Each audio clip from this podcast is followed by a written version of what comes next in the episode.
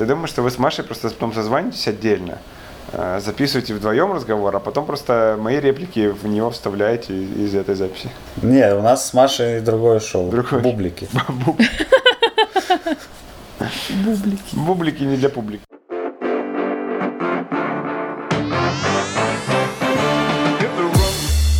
Всем привет, с вами подкаст Рогалики, это уже десятый, теперь действительно юбилейный выпуск. С вами бессменные ведущие Миша, Маша и Таляша, и мы начинаем.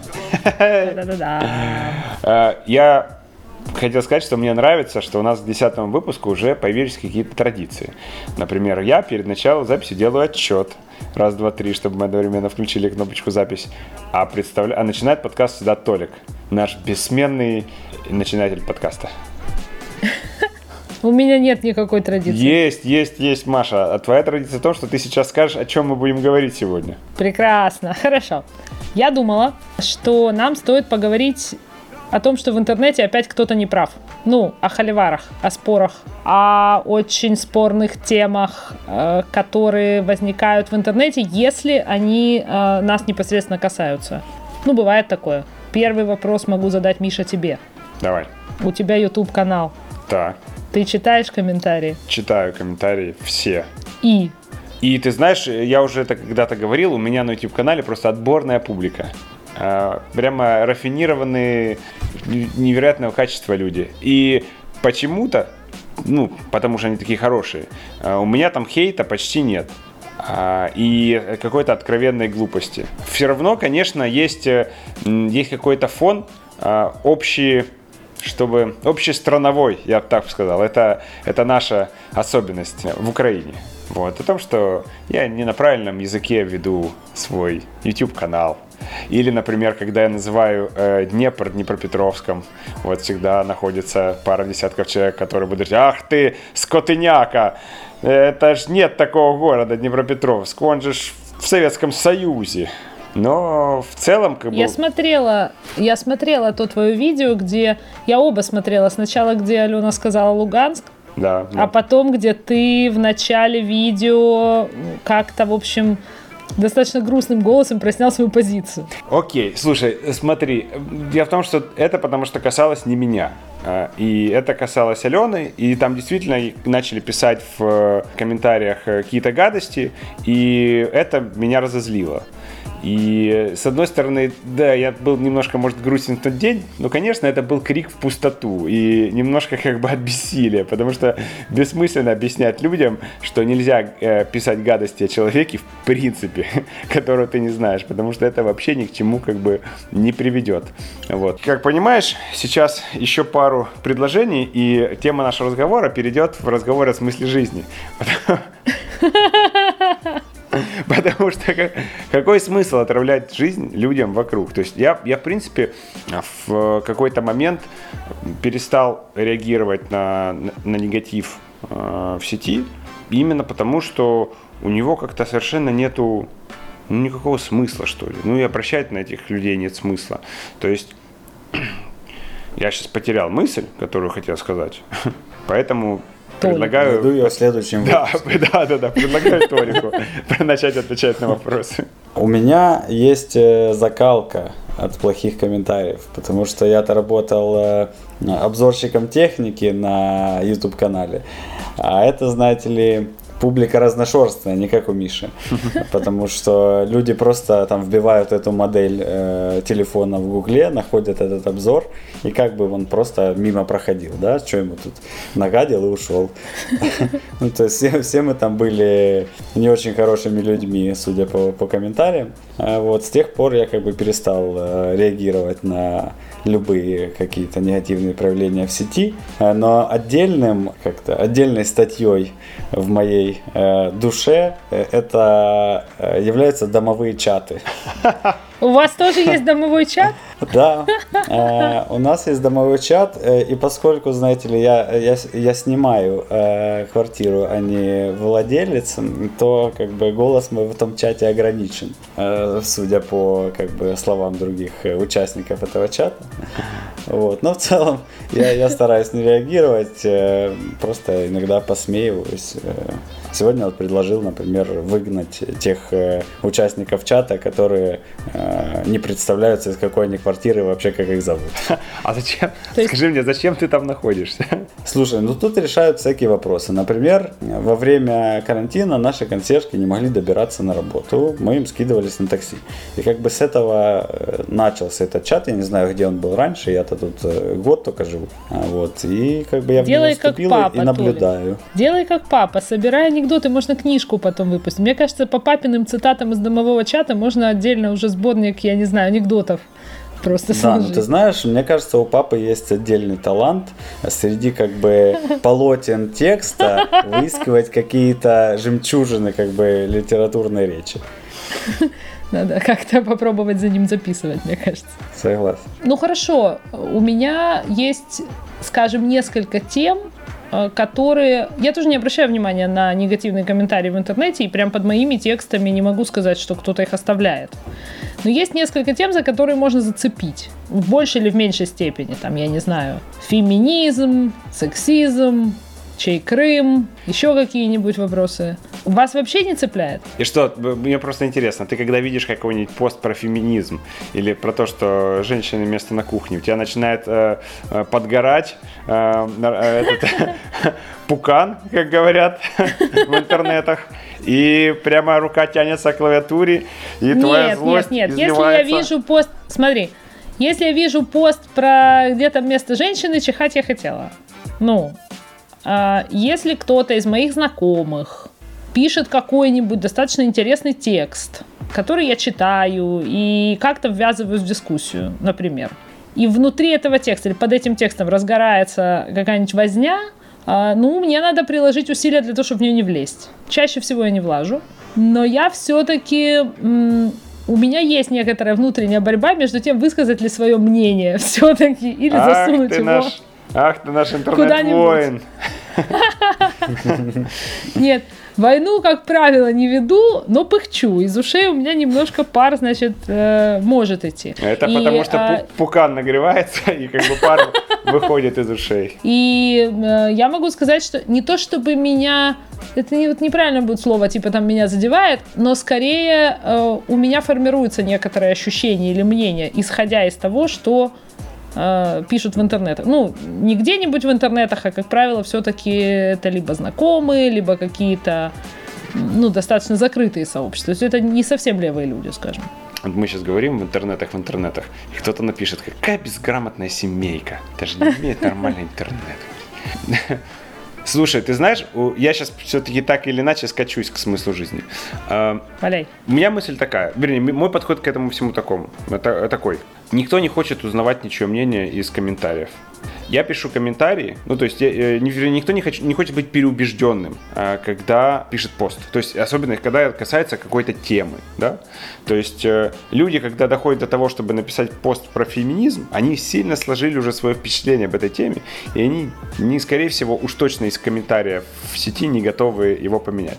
Ровно и те, которые пишут, ах ты скотыняка, э, у них тоже нету совершенно желания донести или поменять твое мнение. Им важно высказаться. Вот и получается, что вся вот эта вот цепочка действий, она абсолютно не несет никакого смысла. Ты ничего не меняешь в мире, кроме как э, э, тратишь э, свое время впустую и время тех, кто в этом участвует. Потому что мнение э, готов э, поменять тот, кто готов слушать. И, ну, это не, не, не в комментариях, когда начинается срач. И поэтому я оставляю комментарии только в, то- в тех случаях, когда, а, это вопрос, э, на который мне есть что ответить, это конкретный вопрос из разряда «мы едем э, в Лондон на выходные, чтобы нам посмотреть или где вкусно покушать, я могу ответить, если этот человек э, мне близок, а, ну или там знаком. И второе, это когда э, это слова поддержки, потому что вот точно так же, как э, не имеет значения, когда ты пытаешься кого-то переубедить, очень сильно имеет значение, когда ты кого-то поддерживаешь. То есть вот позитивные эмоции очень хорошо передаются через комментарии, негативные эмоции передаются, ну, не так хорошо. И поэтому всегда, когда э, есть пост, который либо вызывает мое восхищение, или ну, пост, не даже не обязательно, просто какой-то кусок, э, я не знаю, творчества, да, текст ли, или фотография, или видео, или ситуация, которую э, человек требует моей поддержки, вот тогда я как бы готов э, поучаствовать в, в дискуссии или, или, или написать чего-то. Единственное, что мне как бы подогревает пукан, как ты говоришь, Миша, э, это если у меня было какое-то мнение о человеке, сильно отличающееся от того, что он написал в Фейсбуке, например. Да. И у меня прям подгорает, я думаю, как я мог так в тебе ошибаться? Ты не можешь так думать, перестань. Ну и даже в таком случае можно написать ему личное сообщение. То есть беда еще в том, особенно когда ты пытаешься человека переубедить, уж публично это сделать уж точно невозможно, потому что человеку публично нужно признаться в своей неправоте, а на это очень мало кто способен. И если ты видишь, что в человеке есть э, задатки или нотки того, что он может э, тебя услышать, то лучше провести этот разговор э, приватно, чем пытаться его на, на людях выставить глупцом. Да, но то, что у меня горит пукан, не значит, что я иду в комментарии. Тушишь, ну, идешь слушай, я в тоже могу душ. не идти в комментарий. Но Миша сегодня очень философский. Ну вот смотрите, но если я, я э, думаю, что вы правы, и эта тема не такая длинная, как я думала, Нет-нет, потому что что вам ты. легко получается меня переубедить. Но, ну не тоже переубедить, а как бы немножечко научить, да? Но я думаю, что, ну вот если я, человек, который говорит на русском языке, читаю э, комментарии, связанные с русским языком, на самом деле я пугаюсь. Ведь в чем вообще весь вопрос? Я начинаю чувствовать себя небезопасно, я начинаю чувствовать, что на меня нападают. Если на меня виртуально нападают в сети, э, фиг бы с ним. Я просто могу это не читать, или я могу себя, ну, как-то от этого обезопасить. Но когда я это все читаю в интернете, я, ну, с ужасом начинаю понимать, какое количество этого вокруг. И я могу этого не знать. Но на самом деле моя реакция, она скорее даже от страха. То есть мне становится страшно. То есть это не возмущение, что кто-то думает не так, как я. Мне в этом смысле как бы все равно. Ну, пусть думают не так, как я, я, ну, нормально. Меня скорее пугает количество э, агрессии, которую я могу отгрести. Наверное, так всегда было, но просто сейчас это ну, доступно в интернете. Вот, вот это, собственно, э, можно, можем как бы пустить дискуссию в это русло. Я на самом деле думал э, недавно о, о количестве мракобесия, которое прямо множится. Такое впечатление, что наши времена такого не было. Ну, в смысле, что, что количество сумасшедших, а, а, ну, как бы невероятно растет. Ну, вот эти все теории заговора, э, вышки 5G, э, адренохром, э, Что такое адренохром? Что? вы заставляете меня раскрывать вам тайны мироздания. Значит, я детали не знаю, но суть такая. Значит, есть э, какие-то жидомасоны, которые питаются, э, вернее, которые эм, употребляют наркотик адренохром. А что такое адренохром, спросите вы? Это какая-то субстанция, которую получают из адреналина маленьких детей. А, так евреи пьют кровь христианских младенцев, это мы давно знаем. Поэтому, поэтому они пугают маленьких детей, берут их кровь, и из этого делается наркотик. И он продлевает им жизнь. И согласно авторам этой теории, например, э, вся британская королевская семья на этом сидит. И посмотри, они дожили до 100 лет, мать их. Что как. И вот смотрите, раньше, если бы такой человек, то вам бы кто-то такое рассказал во дворе, его бы называли дворовым сумасшедшим, и, в общем-то, никто бы с ним э, не якшался. Ну, сумасшедший, сумасшедший. А сейчас этот сумасшедший идет в интернет, пишет там об этом пост, времени-то у него много, пишет об этом пост, и оказывается, что таких сумасшедших еще сотня. И, во-первых, он теперь знает, что он не один, а раз он не один, значит, это, скорее всего, правда, раз он не один это знает. Вот. И он становится от этого смелее, и оно все увеличивает. То есть раньше он бы был запуганный, потому что его бы наверняка били во дворе за, за его глупости. Вот. А теперь он смелый. И у этого есть как бы эта обратная сторона вот, эм, плюрализма мнений, потому что не только на самом деле таким сумасшедшим хорошо, хорошо любым маргиналам, ну и любым людям, которые раньше не чувствовали э, себя в безопасности, потому что они чувствовали, что они эм, выскочки, что они э, девианты. Страшные слова говоришь. А теперь, условно говоря, неважно, кто ты. Ты, ты пишешь музыку э, на пиле. Ну, знаешь, есть такие люди, которые играют на пиле, на пилах. И как бы оказывается, что их тоже Да-да. много. И, и это их поддерживает. Но это хорошо, это хорошая часть технологии. А плохая часть технологии, что есть э, Виктория Боня, у которой 7 миллионов подписчиков, и которая всем своим подписчикам рассказывает про вышки 5G, про чипирование от Билла Гейтса и, и, и всю вот эту херь. И что самое противное, раньше у меня теплилась мысль, что это как бы наша локальная история, что просто это дремучесть э, как бы людей, живущих в наших широтах. Но дремучесть не имеет границ. В, недавно я видел результаты опроса в Америке, э, и 44% людей, которые э, республиканцев, которые себя считают республиканцами, считают, что Билл Гейтс придумал коронавирус, чтобы чипировать людей. 40, мать его, 4% американцев, поддерживающих республиканскую партию. Ну, в общем, вдумайтесь. Ну, то есть это прям огромные цифры. Я думаю, сидит такой Билл Гейтс и смотрит на это и говорит, бля, ну какого черта? Я уже 15 лет не занимаюсь бизнесом, спасаю людей по всему миру. То, значит, он пытался, пытался э, этот, победить малярию, так там э, африканские всякие чуваки начали кричать, что это он пытается чипировать детей, не дали ему вакцинировать э, детей, поэтому малярия в какой-то момент она уже почти была истреблена, но потом там этот э, Бока Харам пришли к власти в, в, в какой-то из африканских стран, и они запретили давать эту вакцину детям. И малярия опять распространилась. Тут, ну хорошо, ладно, тут уже он думает, ну вот. Но он же выступил, выступил Билл Гейтс. Он сказал, я не буду это комментировать, потому что это полный бред. Ну, конечно, не будет. Но я вот думаю, он как на это реагирует. Вот, я просто, я думаю, что ему обидно. Э, у нас есть э, еще один э, Вернее, у нас есть свежий кейс холиваров в интернете, который привел как бы физическим последствиям э, нашего британского офиса. Готовы ли мы это обсуждать? А, кстати, хорошая тема. Действительно можем. Значит, Я не знаю ничего про это. О, это, это интересный кейс. У нас в Британии не очень большой коллектив. И все сидят в одной комнате. Ну, до карантина все сидели в одной комнате.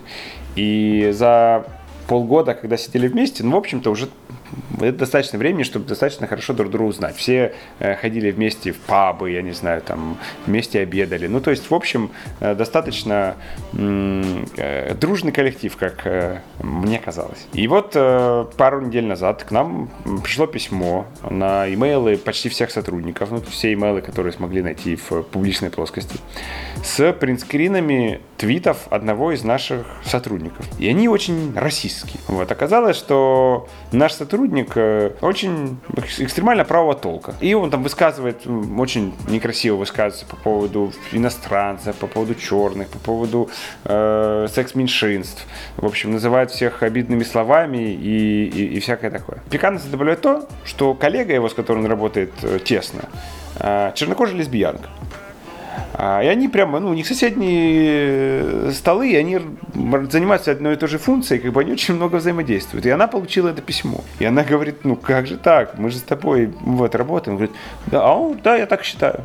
Я, я так считаю. И у нас была целая дискуссия о том, что с этим делать. И с одной стороны, моя была позиция о том, что так как я считаю, что у всех есть э, свобода слова, и даже если мне не нравится то, что он говорит, то он имеет право говорить.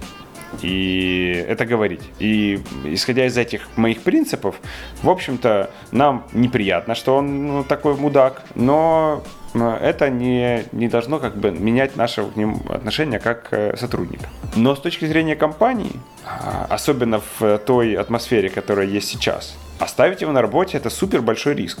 Потому что Э, во-первых, тот человек, который прислал, сказал, что если мы его не уволим, он э, будет э, считать, что кот разделяет его, его мнение, и, в общем, раздует из этого скандал, что тоже, конечно, мудацкая позиция. Но, в общем-то, конечно, рано или поздно это приведет к тому, что компания пострадает от этого. Но еще коллеги британские сказали, что, смотри, мы, в принципе, не можем его оставить, потому что он там переходит уже на личности. И то есть одно дело, когда ты просто высказываешь свое мнение, другое дело, когда ты как бы Э, угрожаешь или там оскорбляешь конкретных людей. А, во-первых, в Британии есть уголовное наказание за сайбербуллинг, тоже good to know. В Германии тоже. Вот. И, в общем-то, э, мы его уволили по статье, ну, в смысле, по статье, это называется bad ливер, то есть мы его уволили с компании там без выходного пособия и все. Вот такая вот история о том, как ваши интернет-войны могут привести к тому, что вы потеряете работу. Да, в наших краях сложно себе представить такую ситуацию. Ты знаешь, нет. Все еще сложно. Я думаю, нет. А я тебе представь себе ситуацию, когда какой-то сотрудник компании в 2015 году э, активно бы публично э, выступал с поддержкой России в украинской компании. Я думаю, что он был бы уволен. Ну, с большой вероятностью. Ну да. Это такие, это такие тонкие, это такие тонкие вопросы по поводу того, где грань между свободой слова, границами других людей, я не знаю, где грань между свободой слова и, св- и свободами других людей. С одной стороны, м, этот прекрасный закон об оскорблении чувств верующих, да, а с другой стороны, ну, действительно же где-то это нарушается. В конце концов, опасно. Ну, российские высказывания или гомофобные высказывания, например. Это же может быть как бы и опасно. Так вот, где граница между а, высказыванием своего мнения и а, угрозой для других людей? Непонятно. Непонятно. Знал бы прикуп. А, Я, я вот, я вот э, смотрел на YouTube подкаст Джо Рогана с Джеком Дорси, это CEO и основатель Твиттера, и их главным человеком, ответственным за политику, за модерацию. И был какой-то еще ультраправый активист, э, который с ними в дискуссию вступил. И вот у них на четверых была эта дискуссия. Потому что у Твиттера есть внутренняя политика, потому что они разрешают на платформе, что нет. И получается, что это немножко противоречит э, Конституции американской. Потому что есть свобода слова, но при этом э, в Твиттере запрещено hate speech. Но получается, что hate speech это, это спич, и, и, и у тебя должна быть право как бы его выражать. И вот в этом как бы во, во многом дискуссия, потому что действительно вот эта платформа, которая контролирует огромное количество, ну, площадка, на которой общается огромное количество людей, получается, что она своей политикой меняет э, то, что можно, что нельзя. Я, честно говоря, думаю, что это правильно. Ну, э, понимаешь как, вот э, есть же ограничение действий. Есть вроде как свобода действия, но нельзя ударить другого человека. Подожди секундочку. Идея в том, что они запрещают то, что не запрещено законом. Понимаешь? То есть в этом же нюанс.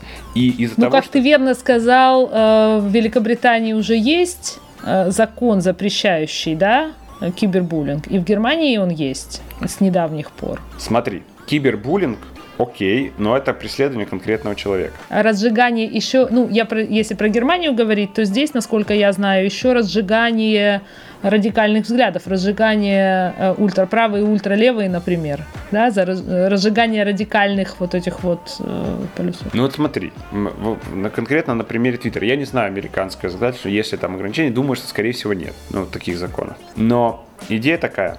У всех этих платформ, Twitter, Facebook, Google, они руководятся либеральными э, людьми, с- людьми с либеральными взглядами. И поэтому их политики, они как бы менее склонны поощрять мнение, которое правые считают своим. То есть у них условно, если, если считать это э, в экстримах, то они, да, ультраправых не будут разрешать, а ультралевых не так. Просто потому, что они ближе Да. к ним по спектру. И вот в этом как бы была вся дискуссия о том, что вы не имеете права это решать, потому что вы политически biased. Ну, то есть у вас есть ваши политические предпочтения, и вы вашу платформу на самом деле затачиваете вокруг своих политических предпочтений. И в этом как бы была... И у этого нет решения, потому что непонятно, ну, все э, имеют какие-то предпочтения, нету абсолютно независимого. А в чем проблема, собственно? Они создали площадку, они ее видят такой. То есть э, не- они же не запрещают высказываться, они запрещают высказываться в Твиттере. Иди в Фейсбуке высказывайся, иди на улицу высказывайся. То есть конституционные права не ущемлены, только.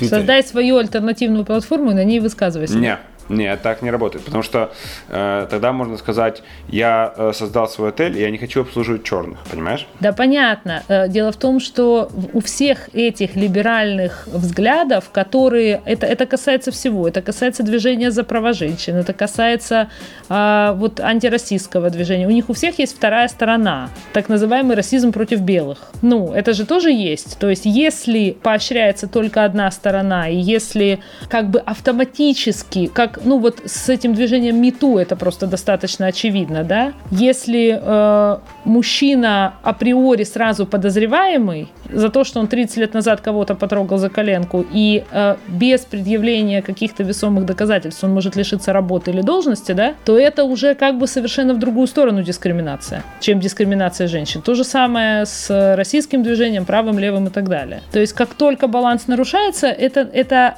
агрессия странным образом разворачивается в противоположную сторону, и под белыми флагами спасения людей, и под белыми флагами мы несем какую-то очень светлую идею, в общем, э, убиваются условно, да, условно убиваются только другие люди. Ну, теперь не черные, теперь белые. Теперь не женщины, теперь мужчины. Да, то есть особо агрессивные борцы за права, они, как правило, вообще не считаются с правами тех, с кем они борются. Ну. У меня есть еще одно продолжение. Как бы, на...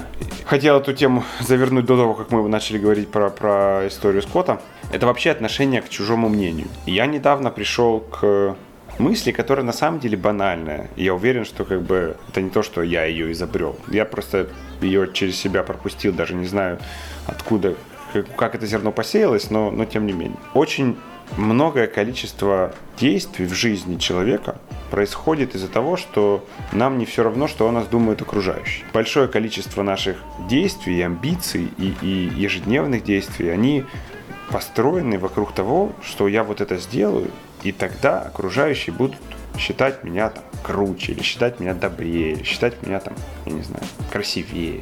И при том, что не заботиться о том, что о тебе думают окружающие, это экстрим, как бы сильный. Ну, то есть, если тебе совсем все равно, что тебе думают окружающие, тогда тебя ничего не останавливает от того, чтобы превратиться в свинью. А, и там, не знаю, хамить всем а, направо и налево, срать посреди улицы, посреди бульвара, чего уж тут, и рвать цветы из клумбы. И продавать. И продавать, да, да. И, в общем-то, наверное, часть людей так и живет. Но, но я к тому же, я, я вдруг понял, что нужно э, каждый раз себя спрашивать о том, когда у тебя появляется какое-то желание. Твое ли это желание? Или это желание, которое э, на тебя спускается через мнение чье-то, или через даже твое представление о чьем-то мнении, потому что ты же даже не знаешь, что другие люди думают, ты можешь только представлять, что они думают. И вдруг оказалось, что какие-то вещи становятся гораздо менее важными. Ну, то есть вот, например, даже вопрос богатство. Люди, которые хотят попасть в список Forbes. Вот есть у человека цель попасть в список Forbes. На самом деле попадание в список Forbes, оно же связано с тем, что просто все будут понимать, что ты очень богатый. Потому что ты очень богатый станешь до этого, до того, как попадешь в список Forbes. Ты уже как бы уже очень богат. Но, но вот попадание в список Forbes это, это желание, как бы, чтобы все об этом знали. И вот. Слушайте, а разве этот список Forbes попадает по собственному желанию, а не по открытым данным? Нет, ну конечно, по под... капиталу. Нет. Вопрос в том, что человек не хочет э, стать очень богатым, а хочет стать таким настолько богатым, чтобы он попал в топ-100 самых богатых, понимаешь? Вот это имеется в виду. То есть многие вещи, они, они не имеют ценности без общественного мнения о них. Потому что, допустим, э, представить, что у тебя... В... То есть я себе представляю человека, который занимает 101 строчку в рейтинге Forbes, если ему очень хочется быть в сотке, да, э, и он расстроен от этого, что он не попал в сотку. Вот, Толик, тебе насколько важно мнение окружающих? На 50%. Или Дани, он сегодня не разговорчив, Миша. Потому что мне есть что сказать. Ну, ну Пожалуйста. Маш, давай. Может, может, то, что ты скажешь, вызовет у него реакцию, потому что что-то... Да, не сдерживай себя. Я думаю о том, что всегда важен баланс э, между принадлежностью к определенной группе и э, некоторой самодостаточностью и отдельностью от э, социума. Потому что человек без социума не существует, человек социальное животное. А социум определяет правила в каком-то смысле. И кроме того, что он постоянно их меняет, но он, безусловно, их определяет. И тут как бы важно, какой социум. Ну, весь социум вообще, да, а, может быть менее релевантен. А группа, к которой э, хочется принадлежать, то есть люди, которые мне нравятся, я хочу быть таким же, как они, например, да, то их мнение тогда будет важным, конечно. То, как они оценивают. И, в принципе, это неплохо, ну, мне кажется а, до определенной степени, до той степени, пока это не начинает влиять таким образом, что ты уже как бы свои собственные интересы в угоду интересам группы сливаешь. Поэтому мне кажется, что ну, человеческая, в общем, жизнь это постоянный такой поиск баланса между тем, что надо мне, и тем, что хочет социум. Такой, то там, то там. Ну что, Толик, это вызвало у тебя желание что-то сказать? Толик, Толик просто... поймал дзен. Да, да, да. Толик в позе лотоса медитирует, говорит ом и отказывается с вами общаться, дорогие слушатели. Не, я, я, я, я понял, что я этот э, без, безмолвный звукомонтажер. Знаешь, я, я член команды, который есть, но его ни- ни- никто не видит и не Ты слышит. просто участвуешь в записи для того, чтобы понимать контекст, когда монтируешь. Нет, для того, чтобы слушать звук, и если нет ли никаких помех. Вот мы вот это все проговорили, но это все не точно. Я предлагаю сделать это стандартной концовкой нашего подкаста. Вот эту фразу, но это все не точно. да. То есть Куджи, Куджи говорит, ну все, запизделись и выключают. А мы будем говорить, ну это не Ну точно. это Ты тоже слушаешь Куджи? Я не знаю, что такое. Да, Да? И что, нравится тебе? иногда. Слушай, мне, ну, это я слушаю, но мне э, не очень. Это знаешь, как легкая юмористическая комедия э, какая-то, которую ты хочешь э, Да ладно, у посмотреть, них шутки не смешные, Толик. Так а в, а в комедиях смешные, что ли? Нет, и в комедиях не смешные. Пришлите Ну вот. мне ссылку на какой-нибудь выпуск, который вам понравился. Я послушал. Хорошо, у них есть прекрасная рубрика, рубрика «Ебучая география» от Aviasales. Они, они- они этот, э, зачитывают про какую-то страну, про, про которую никто не знает, и что там, что там плохого, и почему туда не стоит ездить, а в конце говорят, но с Aviasales туда все равно можно поехать, но мы не рекомендуем. Прикольно. Дорогие слушатели, вот вы сейчас послушали э, наши размышления о том, что такое хорошо, что такое плохо э, в, в интернетах. Первое. Нам очень приятно, когда вы постите о том, что вы слушаете наш подкаст в социальных сетях и отмечаете нас. Это прямо добавляет нам сил, и видите, нас уже 10, 10 выпусков э, напитало, и непонятно, сколько еще выпусков будет, но чем больше будет ваших постов, тем будет больше выпусков. Просто с тем, как закончится карантин, нам все сложнее и сложнее э, состыковывать графики, потому что теперь-то на выходных есть что делать, э, кроме как сидеть и общаться час под диктофон с братом и сестрой. Поэтому находятся другие, э, другие занятия. Но ваша поддержка вселяет надежду, что это все не зря. Поэтому пишите о том, что вы нас слушаете. Нам это очень важно. Мы, в конце концов, зависим от мнения других людей, так же? Получается, Как нормальные что социальные животные. Я говорю вам, это нормально. Вот видите. Всем пока! Пока!